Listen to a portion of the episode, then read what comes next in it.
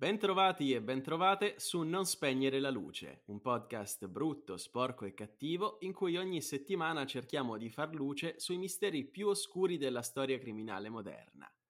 Io sono Michele Dinnella e potreste conoscermi già per altri podcast come Storie di Tenebra o come Inverno Nucleare e ad accompagnarmi in questo viaggio nella mente criminale, come sempre, ci sarà Giacomo Giaquinto, attore e autore del podcast Storie Alternative. L'ospite di oggi è Giuseppe Paternò Rattusa, sceneggiatore, responsabile editoriale della piattaforma di podcast Gli Ascoltabili, nonché autore di numerosi episodi della serie Demoni Urbani. Ciao Giuseppe, grazie per essere qui con noi oggi. Ciao, grazie a voi. Come va? Benissimo, benissimo.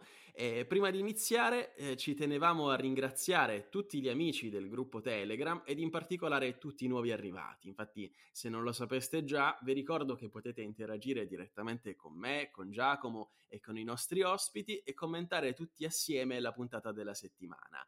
Trovate il link per iscrivervi in fondo alla descrizione di questo episodio. Bene, nella puntata di questa settimana parleremo di un caso iconico in Italia, ma anche nel resto del mondo. Un caso che è tornato alle luci della ribalta grazie ad un film interpretato da Lady Gaga nel ruolo di protagonista. Sto parlando, come avete già capito, dell'omicidio di Maurizio Gucci, il ricco ereditiero, figlio dell'attore Rodolfo Gucci e nipote del fondatore dell'omonimo marchio di moda italiano e del torbido rapporto con la sua ex moglie Patrizia Reggiani, anche detta appunto Lady Gucci. Giacomo, ti va di raccontarci come andò questa scabrosa vicenda? Beh sì, è una vicenda straordinaria nel panorama italiano, una vicenda che ha valicato i nostri confini per arrivare in tutto il mondo, anche perché ragazzi parliamo del marchio Gucci, eh, quindi uno dei marchi più esportati anche sotto un punto di vista della contraffazione, ma ne parleremo durante eh, questo excursus.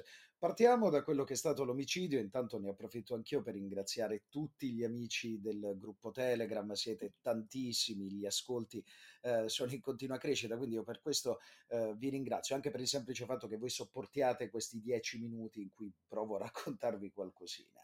Allora, partiamo dal eh, caso di cronaca e poi magari facciamo un salto indietro per rispondere a certe domande, come se stessimo giocando a indovina chi. Eh, mattina del 27 marzo del 1995. Il primo dei nostri protagonisti, perché questo prima di finire nelle mani di Ridley Scott era già un film. Maurizio Gucci eh, si dirige verso eh, l'ufficio di quella che è la sua nuova società, sita in via Palestro 20, ci troviamo a Milano, Arrivato allo stabile, come al solito, saluta il portinaio Giuseppe Onorato, che avrà anche un discreto ruolo in questa vicenda, almeno per quanto riguarda eh, la parte finale in cui gli viene riconosciuto un certo danno morale, ed è pronto a salire gli scalini che lo accompagneranno ehm, nel suo habitat lavorativo. Alle sue spalle giunge un uomo che, impugnando un'arma da fuoco, lo colpisce quattro volte e lo ucciderà solamente con l'ultimo sparo. Il portinaio che assiste all'omicidio tenta di intervenire, ma anche lui viene ferito dal killer, che decide di scappare poco lontano dove lo sta aspettando uno dei suoi complici a bordo di una Renault Clio. Questo è, diciamo, la, l'istantanea di quello che è accaduto quel giorno. Ovviamente da qui sono partite le indagini perché è appena deceduto uno dei pezzi da 90 della moda non solo italiana ma della moda mondiale. E chi è stato a ucciderlo? Beh, inizialmente si pensa a una questione di affari, ma che viene immediatamente scartata e gli inquirenti esaminano una seconda possibilità legata a quella che è la vera protagonista di questo racconto, Patrizia Reggiani, la ex moglie dell'imprenditore. E chi è questa donna che non solo è passata alla storia come Lady Gucci, lei anche negli ultimi anni, immediatamente dopo il volontariato post scarcerazione, eh, ha ammesso di sentirsi ancora la più Gucci di tutti. Patrizia Reggiani Martinelli e nasce a Vignola, che è in provincia di Modena, ha origini umilissime, considerate che non ha mai conosciuto il suo padre biologico, fino a quando eh, sua madre, Silvana Barbieri, sposò un imprenditore, Ferdinando Reggiani, che a quel punto decise di adottarla. Nel 1970 e proprio ad una festa, come possiamo vedere anche nel film discreto, abbastanza passabile di Ridley Scott, conosce Maurizio Gucci e iniziano a frequentarsi sotto però i cattivi auspici di Rodolfo Gucci, che considera Patrizia Reggiani una rivista sociale e secondo molti aveva ragione. Ehm, però a un certo punto anche Rodolfo cambia idea, perché una delle cose di cui si parlerà spesso nella vita della Reggiani saranno le sue doti manipolatrici, che rivedremo anche più avanti. E infatti regalò un lussuoso attico al figlio e alla sua nuova moglie. Si erano sposati nel 72 a New York. Gli regalò un attico all'Olympic Tower, proprio a New York. Ed è proprio in quel momento che Patrizia inizia a diventare una figura di spicco dei circoli sociali di New York, della Movida, eh, della Grande Mela, diventando anche amica di persone di un certo calibro, tra questi Jacqueline Kennedy, per dirne uno.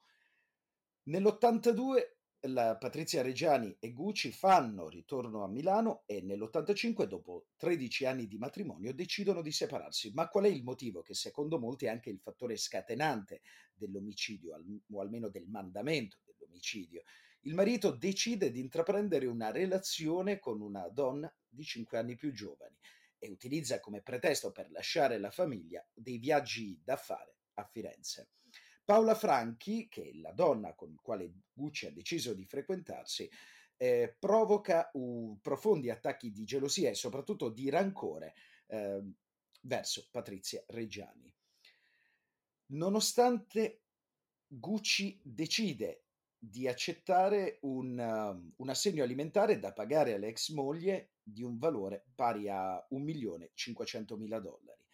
Un'altra cosa che mandò su tutte le furie la Reggiani fu, subito dopo il divorzio, l'impossibilità di usare il cognome del suo ex marito, ma la cosa non l'ha fermata, lei ha continuato ad usarlo, continuando ad ammettere io sono la più Gucci di tutti e questa cosa resterà anche all'interno del celebre film di Ridley Scott, che ha vinto anche dei Razzie Awards, ma ne parliamo nel nostro consueto appuntamento finale con il cinema e la cronaca nera. Passiamo alle indagini eh, dell'omicidio perché non appena Filippo Ninni, che viene incaricato, il commissario Filippo Ninni, che viene incaricato di indagare sull'omicidio, inizia a, ad avere dei sospetti sulla Reggiani, eh, iniziano a trapelare diverse anche interviste dove la nostra protagonista aveva espresso fortissimi rancori nei confronti del marito. Eh, le indagini su questa pros- su questa possibilità proseguono fino a quando Gabriele Carpanese, che era ospite in un albergo a una stella a Milano, fa un nome, quello di Ivano Savioni, che è il portiere appunto dell'albergo citato, che durante una notte viene ascoltato e vanta di conoscere anche dei dettagli sull'omicidio di Gucci e di eh, aver partecipato lui stesso personalmente.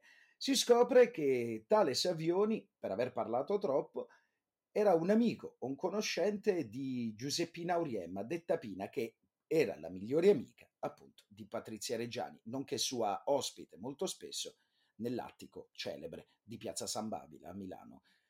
Vengono intercettate, battendo questa pista, le intercettazioni telefoniche tra le due donne, che rivelano molto chiaramente il loro coinvolgimento nell'omicidio e soprattutto della Reggiani come mandante. Patrizia Reggiani, dopo queste intercettazioni, viene prelevata il 31 gennaio del 1997 dalla Criminal Poll. Nella stessa mattina ci sono anche degli arresti. Benedetto Ceraulo, eh, che viene considerato l'esecutore materiale del delitto e infatti sarà quello che sconterà la pena maggiore, Orazio Cicala, che era l'autista della Renault Clio di cui vi parlavo in apertura, e Ivano Savioni, inteso come organizzatore, visto che si parla di sicari. Gauriem viene arrestata con l'accusa di intermediazione fra la mandante e gli esecutori del delitto. C'è anche una cifra, ci sono dei soldi in mezzo, già perché l'assassinio di una figura così importante ha un costo alto, in questo caso 600 milioni di lire.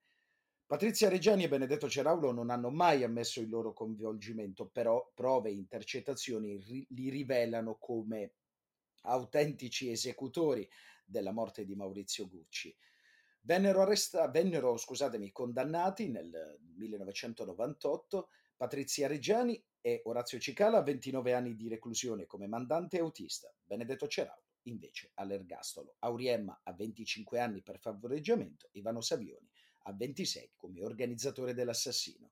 Tutte queste pene sono state poi eh, ridotte portando Patrizia Reggiani a diventare una figura di culto anche nella cultura di massa, perché l'argomento in questione, tutto l'ambaradam legato alla storia, è legato, strettamente legato a una società che era stata fondata nel 1921 a Firenze da Guccio Gucci, appunto la Gucci che è una delle case di moda più importanti al mondo, nonché una delle più eleganti, e che soprattutto, sempre per quanto riguarda la cultura di massa, che è uno degli argomenti tipici del nostro podcast, eh, non dimentichiamoci che il marchio Gucci, di cui una strada a New York prende anche il nome di Gucci City, è stata fondamentale per la dolce vita, che è quel periodo storico, nonché anche un fantastico film, è quel periodo storico dove i marchi italiani iniziano ad avere un contesto mondiale grazie agli immigrati o a, in particolare agli emigrati.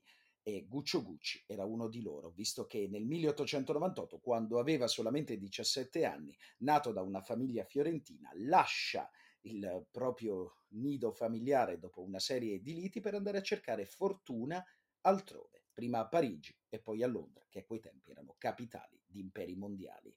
E giunto proprio a Londra, lavorerà e quello sarà il suo sliding door al Savoy Hotel, uno dei più esclusivi al mondo. Pensate che è l'hotel che ha ospitato, potrei dire un paio di nomi, i Beatles. Il famoso primo incontro, per esempio, dei Beatles e Bob Dylan si svolse al Savoy Hotel, dove vennero a confronto i due fenomeni di quegli anni. E proprio grazie agli incontri che Guccio Gucci svolse in qualità semplicemente di facchino di quell'albergo, diventerà uno dei più grandi imprenditori della storia.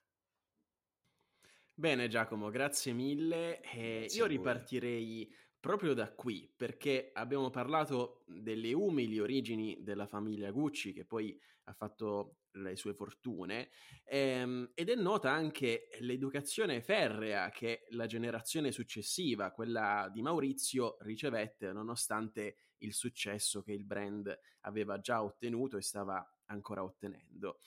Ecco, eh, io adesso vorrei tornare dal nostro ospite per parlare un po' del rapporto tempestoso che Maurizio aveva con il padre. Il padre infatti non approvava la scelta di Patrizia Reggiani come compagna di vita e come moglie.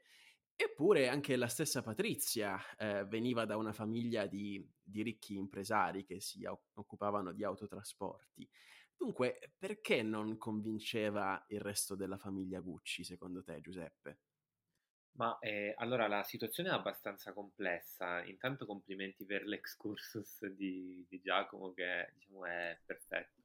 Grazie, grazie mille Giuseppe, grazie. Adesso inizio a piangere però se mi fai questi complimenti così.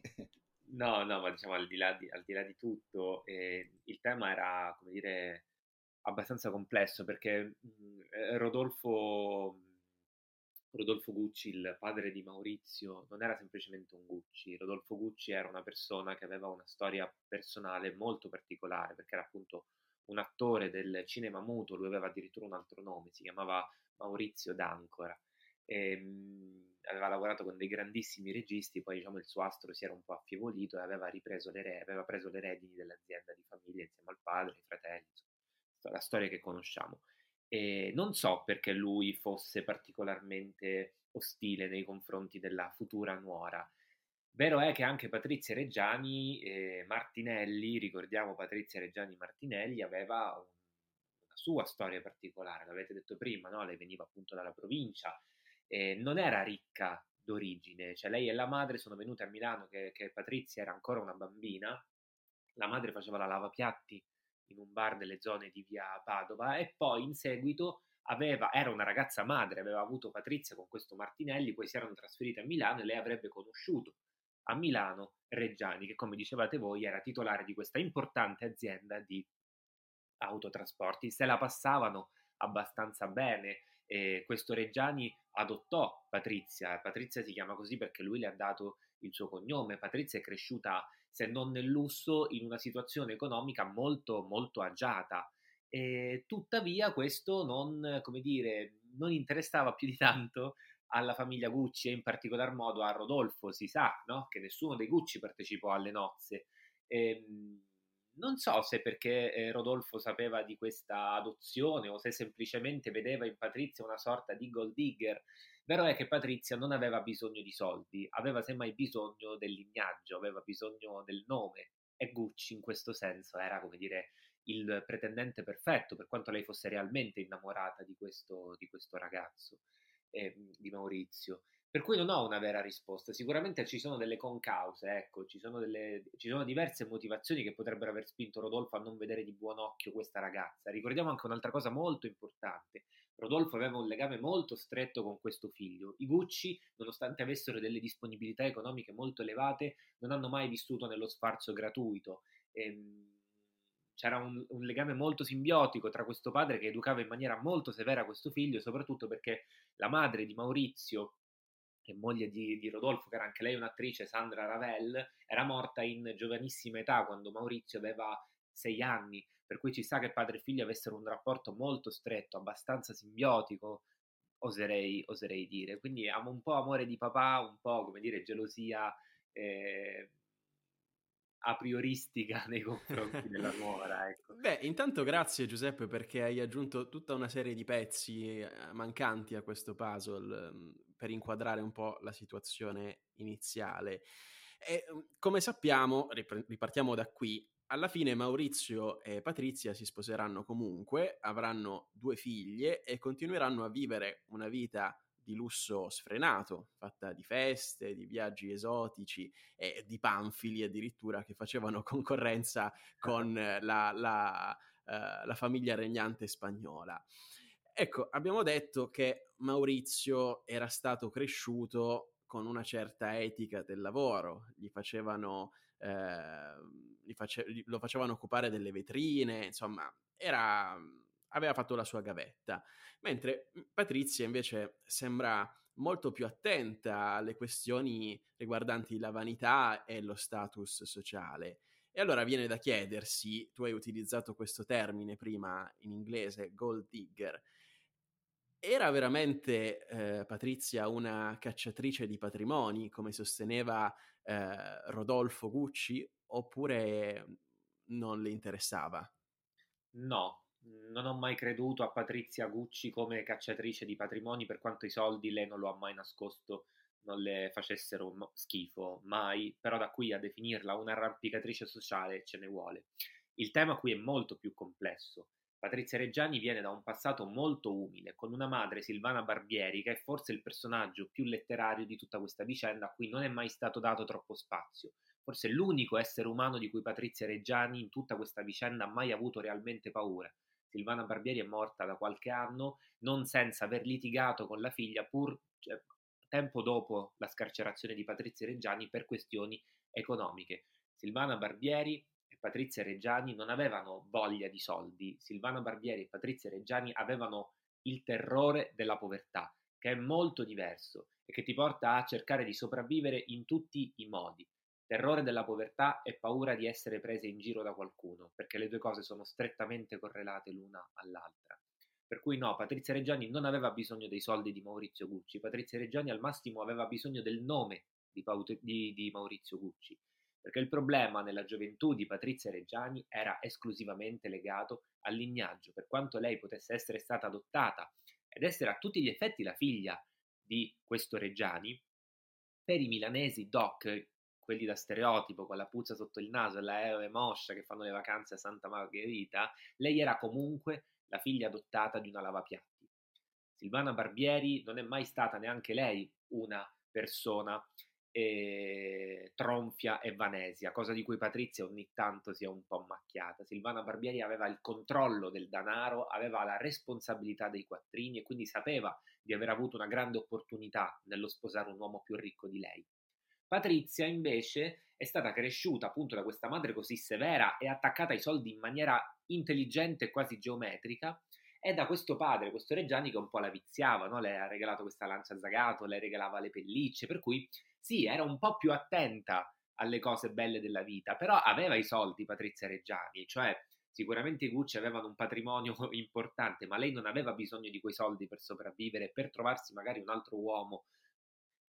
Quello che premeva a Patrizia Gucci era questo, a Patrizia Reggiani era il cognome Gucci, a cui lei si sente, come dire, attaccata, come avete detto voi, si sente, è un appiglio per lei questo cognome, perché era l'ultimo tassello che le mancava per essere accettata dalla società, per cui no, non era una gold digger, era semmai una persona che amava essere parte di un marchio, di un nome così importante. Che era un po' una, una, garanzia per lei e per le sue figlie, questo lo ha detto anche lei stessa. Sarebbe, Poi... stato, sì, sarebbe stato anche una garanzia economica per le sue figlie, no? Poi c'è tutta la questione del vitalizio, insomma, questioni eh, giuridiche di diritto di famiglia in cui non mi addentro perché altrimenti sarebbe molto lunga. Però no, sì. no, ma, ma, mentre tu parlavi eh, ho, ho, fatto delle riflessioni eh, che secondo me sono interessanti perché mi ricorda molto un po' quei rapper o quei trapper che si vantano di, di venire dal nulla e, e, poi si ritrovano a, girare coi denti d'oro e le collane d'oro. È un po' questa eh, paura di trovarsi col culo per terra, passatemi il termine, che però fa il giro e eh, diventa alla fine una sete di potere. Secondo me potrebbe essere un po' questo. Sì, assolutamente. Patrizia Reggiani e sua madre, che ripeto, non va mai sottovalutata ed è qui il grave, grave poi per carità, cioè, è qui l'unica forse mancanza del film di Ridley Scott. Patrizia Reggiani non può prescindere dalla figura di sua madre, neanche adesso che sua madre è morta. Lei e sua madre si sono scannate negli ultimi anni della vita della, della, madre, perché tutte e due sapevano che cosa significa stare con il culo per terra, solo che hanno declinato questa paura in maniera diversa. Silvana con la razionalità, Patrizia invece con un po' di, ehm, come dire, di, di, variazione eccentrica, ecco, possiamo definirla così. Ecco.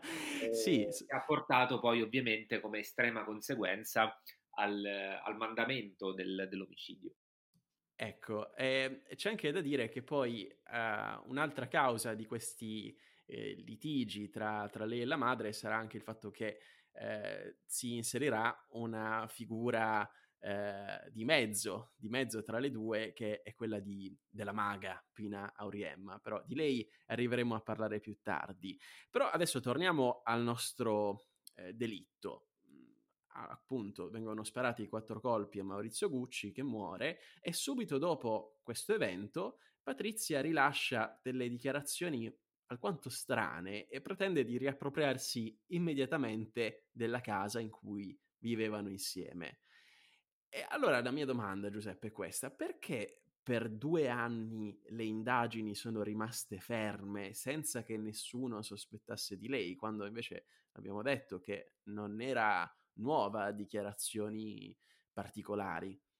Ma non solo non era nuova a dichiarazioni particolari, tutti sapevano che lei andava in giro in via Monte Napoleone a chiedere come, come avrebbe potuto eh, cioè, le, lei chiedeva come posso uccidere mio marito, come posso ammazzare mio marito, ne parlava con i macellai, ne parlava addirittura con gli avvocati, insomma non era un mistero che lei, che peraltro aveva avuto dei seri problemi di salute, ehm, eh, diciamo, si, si, si, dire, si, sciogliesse in questo tipo di dichiarazioni, di, di, di, di desideri forse. Sulle indagini, sai, non ti so non ti so dire, effettivamente sono stati tutti molto bravi all'inizio. Peraltro ho sbagliato, ho detto mandamento omicidio, quindi gli ascoltatori e le ascoltatrici mi perdoneranno. Però... E qua è uscito un po' il siciliano che c'è in te. Esatto. Però, ehm, però c'è da dire che all'inizio la cosa era stata fatta più o meno a, a regola d'arte, no?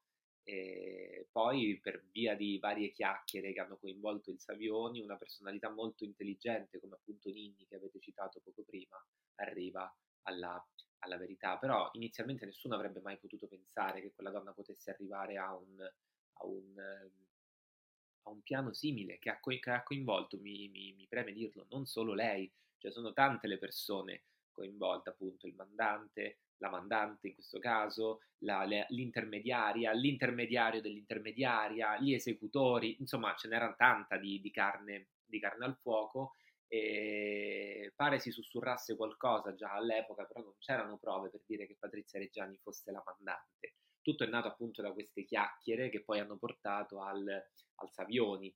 E, ehm, però sì, ecco, non, non, non c'è, non, non, ci sarà mai una, una risposta vera su questa, su questa, cosa, perché le parti in causa sono veramente tante, sono anche appunto le istituzioni. Eh, c'è, c'è da dire anche che erano gli anni 90 e che insomma le indagini si svolgevano in maniere diverse. Però la signora Reggiani non ha mai nascosto di avere questo attaccamento spasmodico verso appunto la casa in cui poi sarebbe dovuta andare a vivere Paola Franchi, verso lo chalet a, a, a St. Moritz che era appunto l'Oise Bleu, verso il famosissimo Creole, che è questo panfilo che, che lei, di cui lei si è incapricciata, che forse è il simbolo no? di tutta questa storia, questo panfilo tonitruante, pazzesco, gigantesco.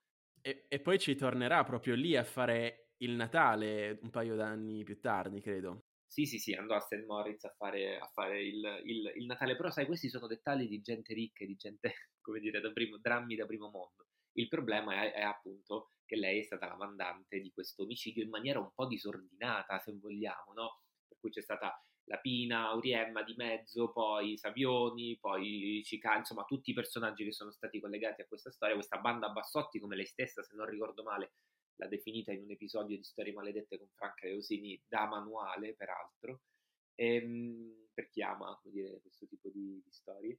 Ehm, e quindi un po', da, da, un po' in maniera baraccona, un po' in maniera uh, razionale, questo omicidio è stato pianificato, ecco, ed è quasi un miracolo che siano stati due anni a piede libero tutti questi personaggi. Poi non so se di Pinauriemma vogliamo parlare avanti sulla famosa denominazione di maga, l'epiteto maga, ehm, però anche lei chiaramente ha un ruolo assurdo e allucinante. Volevo portarti proprio qui Giuseppe, perché eh, facciamo un attimo chiarezza di tutti questi elementi per chi ci stesse seguendo e magari non si stesse ricordando punto per punto la vicenda. L'ha detto già Giacomo, però due anni dopo eh, l'omicidio una telefonata riaccende le indagini perché c'è un informatore che accusa Savioni di essere uno degli organizzatori del delitto e attraverso le intercettazioni ambientali dello stesso Savioni si risale alla figura della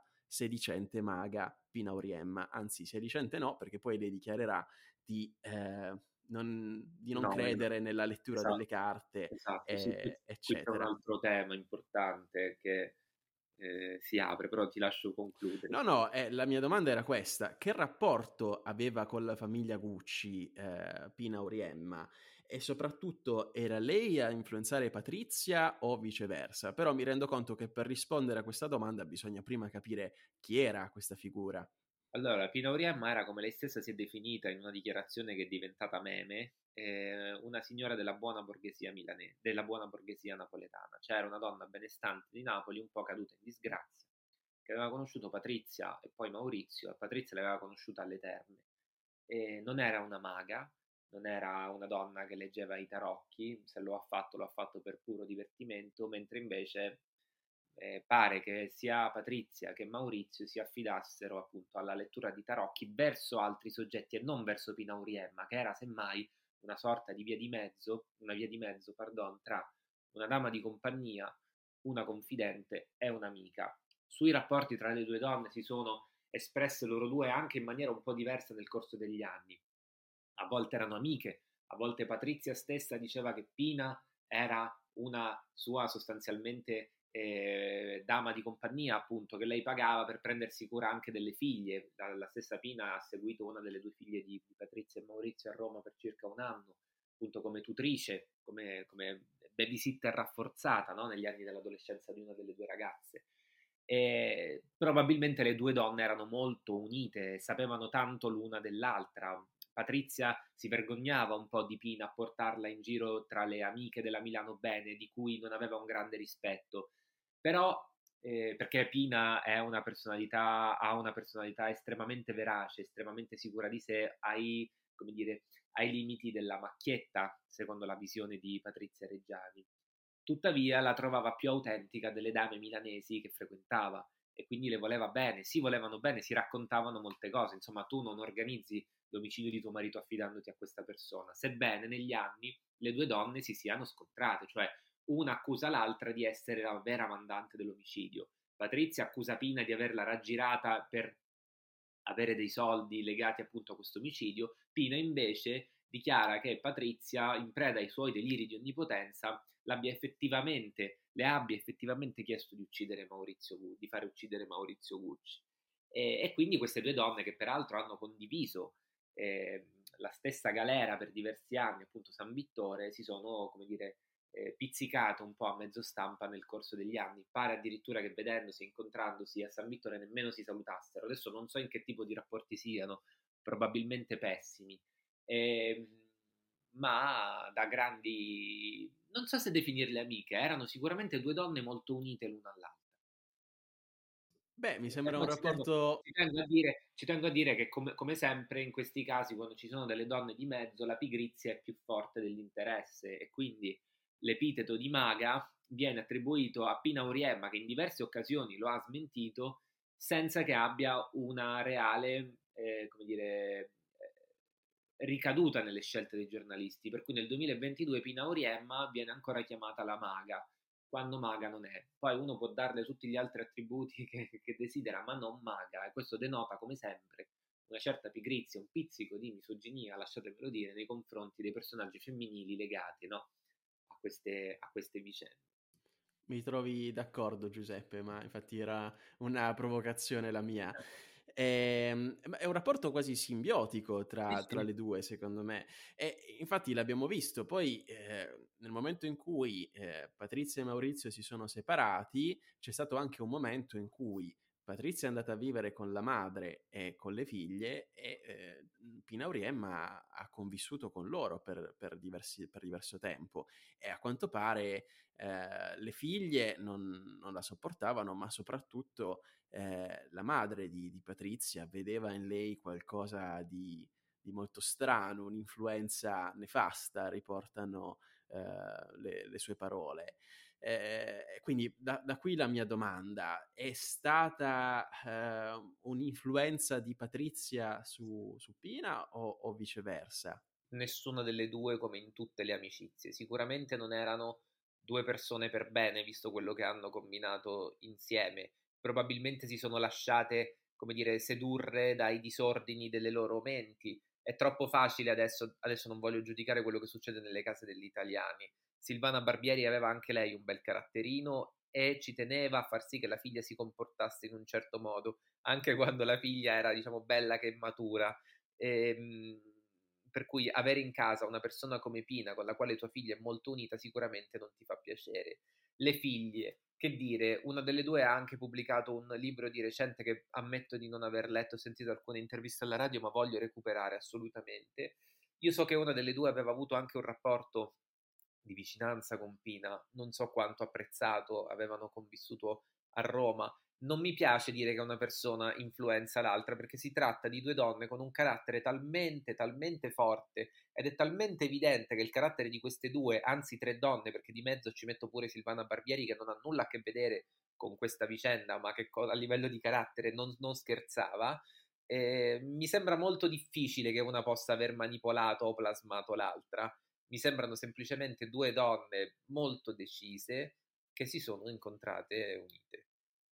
Sì, più che influenzare, io direi che si tratta di dinamiche di potere vere e proprie, perché eh, forse se c'era una debolezza in Pina era proprio il fatto che eh, spesso e volentieri si trovava in ristrettezze economiche e non aveva una famiglia dietro di lei a, a sostenerla. Però a questo sì, punto... Ma, al di là di questo le due si volevano bene, cioè nel senso le due eh, possiamo trovare tutte le dietrologie del caso, no? per cui Pina magari caduta un po' in disgrazia, Patrizia terrorizzata dall'idea di perdere il nome e i soldi del, del marito. Al di là di questo, quando due persone si trovano, si trovano e, e come dire, fanno di necessità virtù. Eh, per cui non, non so, sì, sì, poi è tutto tra le righe, ovviamente. Noi siamo qui a discuterne, ma è molto più complesso di come ce lo immaginiamo. Esatto. Eh, però io volevo arrivare qui. A questo punto, l'abbiamo detto, è chiaro che Patrizia Reggiani stesse premeditando da tempo l'omicidio dell'ex marito. Ma eh, quello che a me sfugge è il perché, cioè cosa ci avrebbe guadagnato. È possibile, secondo te, che sia stato per puro rancore che lei abbia agito in questo modo? Sicuramente il rancore e l'orgoglio ferito hanno agito tanto. ripeto però che il vero tema di Patrizia Reggiani è quello di essersi, secondo me ovviamente, spero che non ci ascolti mai perché magari si offende, il vero problema di Patrizia Reggiani è quello di essersi sentita presa in giro da questo marito, che lei ha comunque aiutato a, eh, dire, a, a sfondare. Che Maurizio Gucci, prima di sposarsi con Patrizia, era un ragazzone molto timido, e invece con lei ha toccato i vertici del mondo, no? della loro vita newyorkese se ne è parlato tanto e questa vita c'è stata anche perché Patrizia ha fatto più o meno, diciamo così, da mediatrice tra le varie parti della famiglia, quella stessa famiglia che non la considerava prima e che poco a poco era riuscito ad apprezzarla. Per cui eh, sicuramente c'è questo senso di, sì, di rancore, eh, c'è la paura di, di, vedere le proprie figlie private di parte del patrimonio del padre. Ci sono tante cose, c'è l'amore, perché Patrizia era profondamente innamorata di, di quest'uomo. Patrizia conosceva benissimo Paola Franchi, che è una persona assolutamente per bene, è la nuova compagna appunto di, di la, la, vera vedova, se vogliamo, perché quando è morto Maurizio Gucci stava con Paola Franchi, non stava più con Patrizia Reggiani. Detto questo, la sofferenza di Patrizia Reggiani era assolutamente reale, eh, assolutamente percettibile, cioè questa donna si era sentita presa per il culo eh, e non sapeva più come fare. Aveva avuto dei problemi di salute, aveva questa madre sul groppone che comunque la giudicava in continuazione, aveva due figlie da crescere, per cui non possiamo mai veramente sapere quello che è successo nella sua mente, anche perché lei è talmente brava a simularlo, a non raccontarcelo secondo me mai veramente e fa anche bene adesso al netto dell'orrore che è stato commesso, dato che ha scontato la sua pena. E abbiamo detto anche che eh, Patrizia aveva avuto anche dei problemi di salute abbastanza pesanti perché nel 1992 aveva subito un'operazione al cervello per asportare un tumore benigno.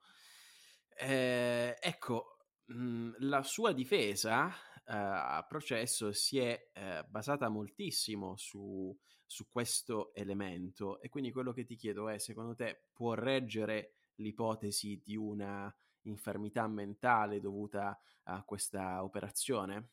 Ma guarda, sarebbero soltanto ipotesi le mie, potrebbe essere come potrebbe non essere. Patrizia Reggiani mi è sempre sembrata una donna molto lucida, molto sicura di sé, anche nei momenti in cui sembrava poco presente a se stessa. E quindi non, davvero avrei grandi difficoltà a darti una risposta a questa, a questa domanda. Dovrei essere un medico. E rimarrà, rimarrà sempre un mistero questo. Chiaro. Eh, Michele, il tema qui è uno. Patrizia Reggiani ha scontato la sua pena. Tutta, dall'inizio alla fine, dimostrando anche una certa dignità nel, nella, spettacolari, nella spettacolarizzazione, cioè è stata in carcere senza rompere le palle a nessuno. Si è fatta la sua pena, è tornata e adesso il problema non è più suo, è nostro che ci facciamo i cavoli suoi, che le andiamo a chiedere interviste, che racco- facciamo podcast su di lei, che facciamo film su di lei. Lei, il suo, nel bene e purtroppo nel male, lo ha fatto.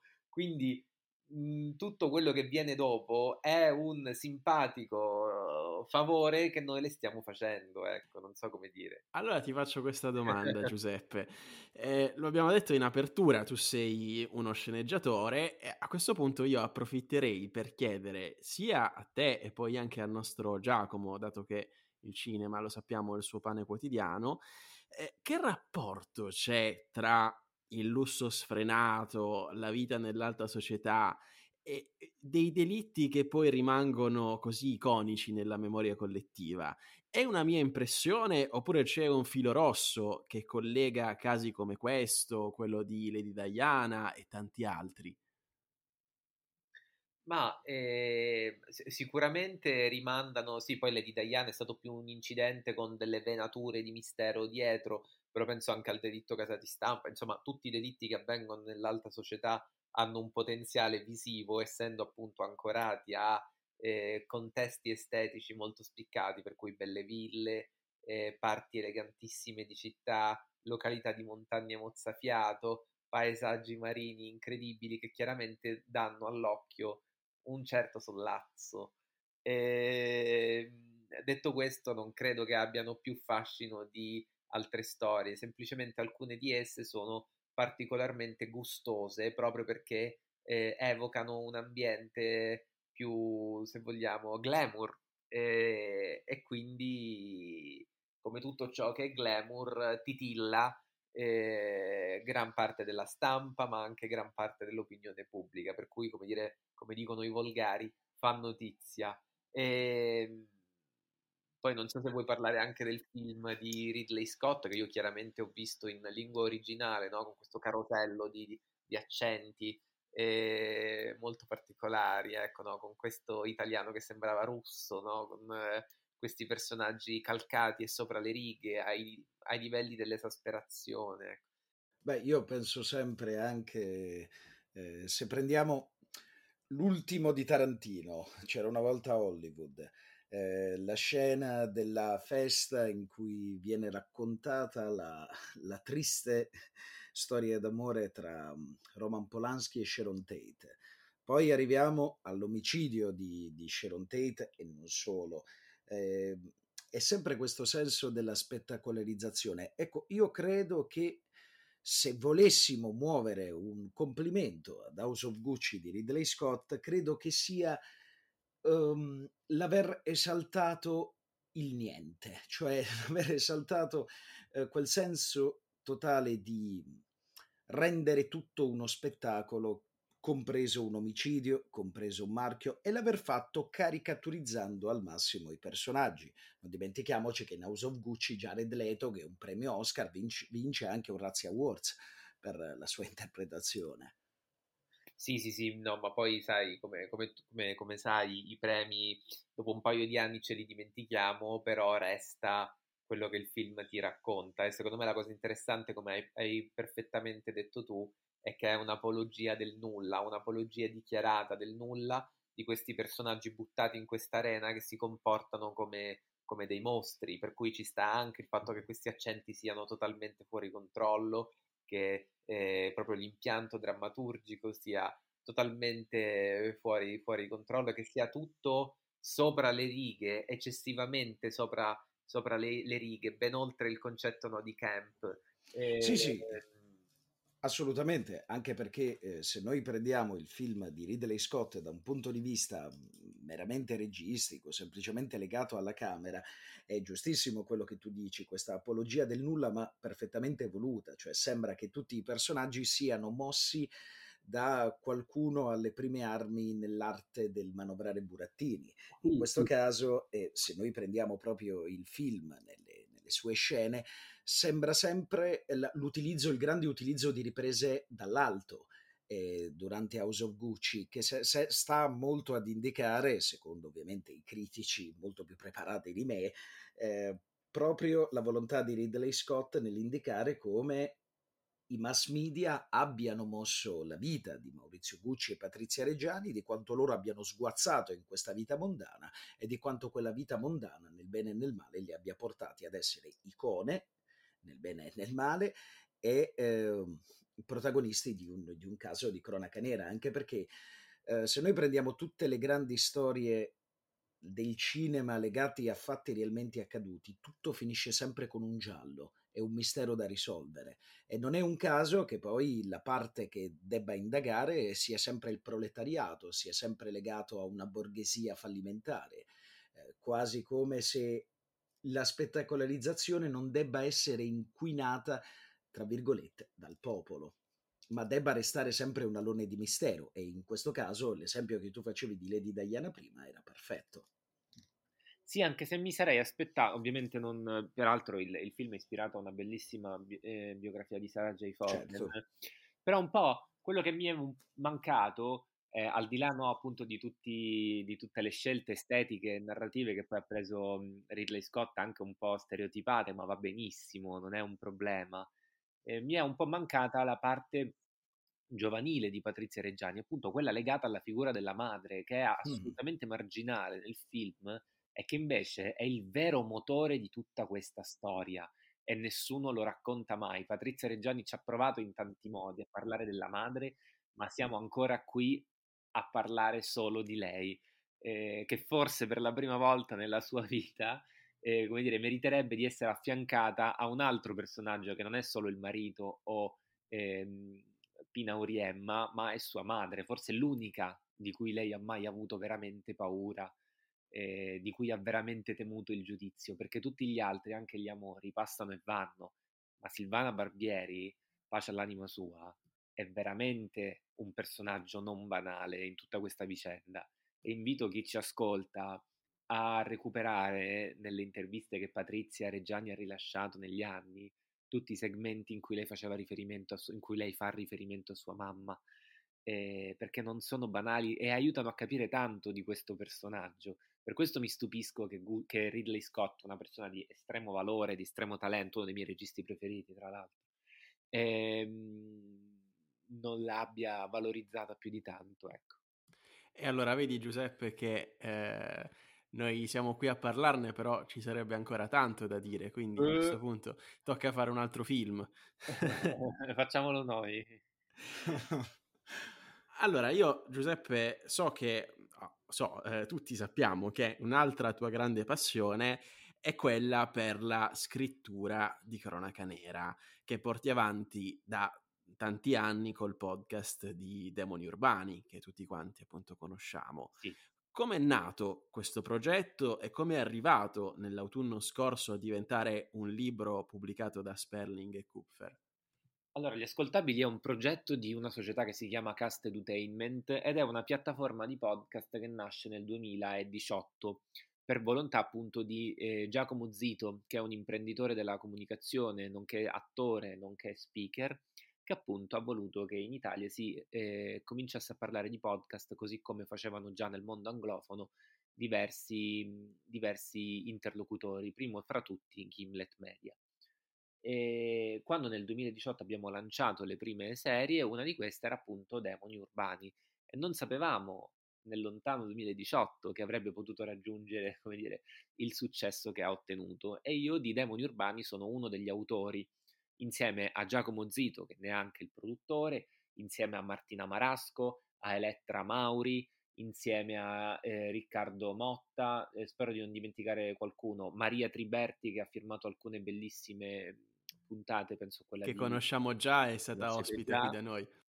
Eh, ma anche ci sono state veramente tante persone che hanno scritto demoni urbani, Maria Cristina eh, Benfenati, eh, Danilo Aprigliano, eh, Francesco Mastroeni, Simone Spoladori che curava le prime edizioni, insomma è, è un progetto che, che, ha avuto, che ha avuto un grande successo, non voglio dire insperato, ma che sicuramente è andato a intercettare un, eh, un tipo di vuoto che era appunto il crimine raccontato in maniera narrativa senza trascurare i fatti. Cioè Demoni Urbani ha uno stile che ha solo Demoni Urbani, pur raccontando storie che raccontano tanti altri, storie comprovate dai fatti. E Gianluca Chinnici, che è il curatore della serie e che seleziona le storie, perché come, sapete, come potete immaginare ogni storia ha... Mh, mhmm, pardon, ogni stagione deve avere i giusti pesi, no? per cui puoi avere la storia del serial killer, ma anche la storia popolare, ma anche la storia glamour, ma anche la storia che non conosce nessuno e Gianluca in questo è formidabile lui e ovviamente anche tutto il team degli ascoltabili, per cui Eleonora Chiomento che si occupa della strategia dei contenuti, Ilaria Villani che è la nostra eh, producer, l'audio, il reparto audio curato da Francesco Campiotto e Alessandro Lebrini, i video che eh, fa Olivia Busne, che monta Olivia Busnelli insieme a Leonardo Tanzi che li gira su supervisione di Gianluca e ovviamente Francesco Migliaccio che è, è come dire il simbolo di Demoni Urbani, la reason why di questo podcast che ha avuto così tanto successo che l'anno scorso gli amici di Sperling ci hanno detto, Sperling e Kuffer, ci hanno detto, ma Giuseppe, quindi perché non, cioè, hanno contattato Giacomo Zito in realtà, perché non ne facciamo un libro? E ne abbiamo fatto un libro dedicato appunto ai mostri che sono tra noi, cioè i mostri che non ti aspetti, quelli che quando meno appunto ti puoi immaginare ti pugnalano alle spalle, in senso metaforico, ma non solo per cui alcune storie sono totalmente inedite, quattro sono riprese dal podcast e una appunto quella di Lady Gucci, ma sono totalmente riscritte. E, ehm, e il libro è andato molto bene, diciamo, oltre ogni mia più eh, rosea aspettativa. E siamo molto contenti di questo anche perché è uno dei primissimi casi in Italia di podcast che vengono traslati in libri e non viceversa. Quindi questi, diciamo, spunti sono sempre da, eh, da supportare. In sì, sì, modo. ma in questo, in questo tutta, tutta Sperling e Kuffer si è dimostrata molto, molto attenta, per cui eh, Rino Parlapiano, Arianna Comotti, Ludovica Di Ciocci, cioè sono tutte persone estremamente sensibili al tema podcast e al tema podcast in letteratura. E, ehm, e quindi, diciamo, sono stati degli ottimi interlocutori. Bene, bene. Io tornerei prima di arrivare alla domanda finale, come sempre, dal nostro Giacomo Giaquinto per capire eh, se oltre a quelli che abbiamo già citato ci siano dei film, dei documentari che eh, sono particolarmente illustrativi del delitto Gucci. Ah. Eh beh, vabbè, House of Gucci oramai l'abbiamo sviscerato in ogni salsa. L'altro che eh, vi consiglio, eh, se doveste riuscire a recuperarlo, è Lady Gucci, la storia di Patrizia Reggiani, che è un documentario che reso disponibile da Discovery Plus, è andato in onda sul 9, ma la, ciò che più vi consiglio, più che un documentario, un film, è un'intervista, eh, se doveste riuscire a trovarla, eh, tra Patrizia Reggiani e Giuseppina Uriemma a quarto grado, per un semplice motivo, perché va a spiegare quello che il nostro ospite ha eh, così bene eh, realizzato nel suo discorso, ovvero quella spettacolarizzazione, quell'apologia del nulla di cui parlavamo prima. Ecco, in quella intervista a quarto grado è l'apice di qualsiasi apologia del nulla conosciuta. Vi consiglio di, di ascoltarla, è molto interessante. E posso aggiungere anche l'intervista alle Storie Maledette sempre alle due, ehm, certo. bellissima, bellissima sì, sì, vero. disponibili su Rai Play. È, è, è, il documentario che Giacomo Giaquinto citava, quello di, di, Discovery, è pazzesco perché oltre a parlare appunto sia Patrizia Reggiani che Mauriemma, parlano anche appunto Filippo Nigni, ma anche eh, degli autorevoli, come dire, eh, eh, esperti di, di, criminologia come Cristina Brondoni che fa un podcast che amo molto che si chiama Crime Magazine con Tatiana Uslenghi e, e basta, e con Sara Uslenghi scusatemi e, e basta. Sì, ovviamente stavo per citare anch'io l'amatissima Franca Leosini perché eh, preparando questa intervista uh, confesso di essermi andato a risentire almeno un paio di volte di seguito la sua, la sua intervista. E allora siamo arrivati alla nostra domanda finale e Giuseppe io voglio riportarti a quando ci siamo sentiti la prima volta per organizzare questa intervista e tu mi hai detto uh, che quello di Gucci era uno dei tuoi casi preferiti. Come mai questa preferenza? Cos'è che lo rende così affascinante e quali sono gli elementi secondo te da autore per un noir perfetto? Ma allora gli elementi per un noir perfetto non so se ci sono, più che il noir perfetto bisognerebbe trovare una persona in grado di saperlo raccontare bene, ecco. quindi anche il caso che all'apparenza è più anonimo può essere raccontato alla perfezione. E detto questo, il caso Gucci ha chiaramente un valore aggiunto che è Patrizia Reggiani, che è un personaggio che sarà sempre, sempre più avanti rispetto a tutti i film, a tutti i podcast, a tutti i libri, a tutti i documentari che faranno su di lei. Una persona che, che, che come dire, eh, rivela qualcosa di sé solo quando vuole lei e, e simula la verità e le menzogne nella maniera che più le conviene e lo dico senza giudizio e senza toni negativi. Una persona che ha capito benissimo quello che l'attenzione pubblica vuole da lei e come una vera professionista, come una vera artista, quale secondo me lei è, la gestisce a suo piacimento. Purtroppo aggiungo, eh, il, il vero dramma è che dietro a tutta questa vicenda glamour, ma anche misera, ma anche eh, assurda, e che coinvolge tipi umani così diversi, no? per cui i, la Milano bene, ma anche il mezzogiorno dei, degli altri complici, eh, i tanti soldi, ma anche la fame di denaro, insomma, dietro a tutto questo ci sia purtroppo una persona che non c'è più. e dietro a un giro anche economico no? legato a questa vicenda, i diritti del film, eccetera, eccetera, eccetera, eccetera, ci sia purtroppo un morto, di cui non, non si racconta più tanto spesso perché la sua morte è diventata quasi un, un incidente scatenante più che un delitto. Un, un, capitolo più che una morte all'obitorio attestata da, come tutte le morti appunto dal medico legale.